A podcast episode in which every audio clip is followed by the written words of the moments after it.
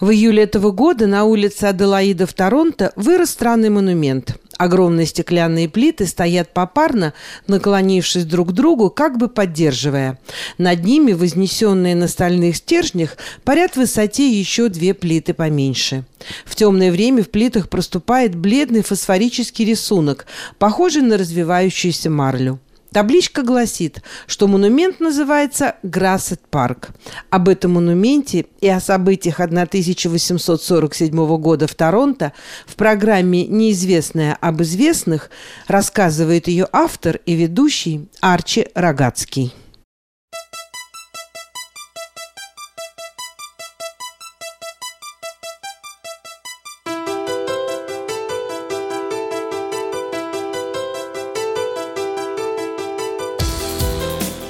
Добрый день, дамы и господа.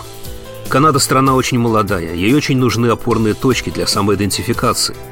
Попросту говоря, ей нужны герои, которые к тому же не будут поставлены под сомнение в нашу эпоху переписывания истории. Именно таким героем был Джордж Грассет, но, к сожалению, мы очень мало знаем об этом человеке. Не удалось найти ни одного портрета, ни сведений о его семье, за исключением старшего брата – Доктор Гроссет появляется из темноты забвения только в тот момент, когда история скомандовала «Ваш выход». Было это в страшном 1847 году. Катастрофа началась в Ирландии. Бедное фермерское население, которое кормилось в основном картошкой. В Ирландии нет столько земли, сколько в России, поэтому они не могли кормиться хлебом. Залетный вирус убил все картофельные посадки и начался тотальный голод. Но это было еще не все – Среди ослабленных людей вспыхнула эпидемия тифа. Когда стало ясно, что спасения нет и не будет, люди обратились в бегство. Кто куда может. Уезжали в Англию, в Шотландию, в Америку, Канаду.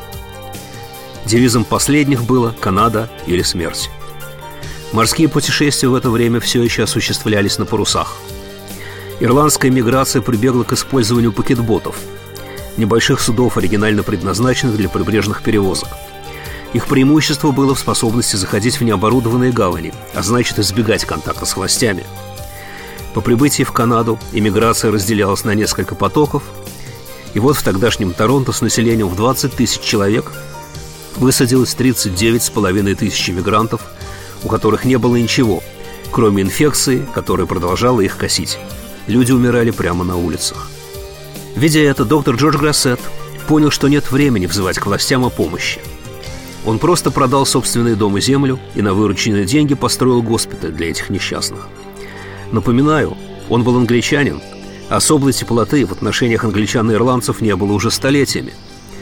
Доктор Гроссет сам работал в этом госпитале. Естественно, он это делал не один. Нашлись другие люди, врачи и сестры милосердия, которые пытались спасать пациентов и не без успеха. Из четырех с половиной тысяч пациентов госпиталя 3700 выжили – Увы, сам Джордж Грассет заразился на работе и умер в собственном госпитале. Его участь разделил епископ Торонто, преподобный Майкл Пауэр и другие люди, посещавшие госпиталь, кто по долгу службы, а кто просто по велению сердца. 15 лет велись переговоры об увековечении памяти как жертв ирландской миграции, так и подвига доктора Грассета.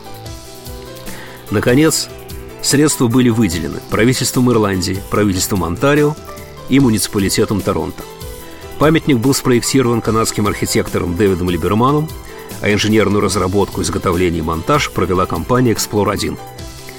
Работа эта происходила в разгар другой нынешней эпидемии, и прошлым летом монумент был в принципе готов. Однако в это время в Торонто, как и в остальном мире, очень размножились желающие переписать историю с помощью бейсбольных бит.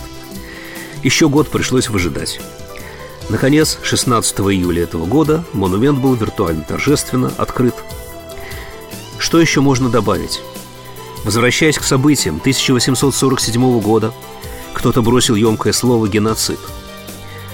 Однако большинство историков сходится на том, что события того времени и сама ситуация, созданная английскими помещиками в Ирландии, не преследовала цели этнических чисток, а просто была оголтелым капитализмом – отдельные штаты в США все же рассматривают версию геноцида.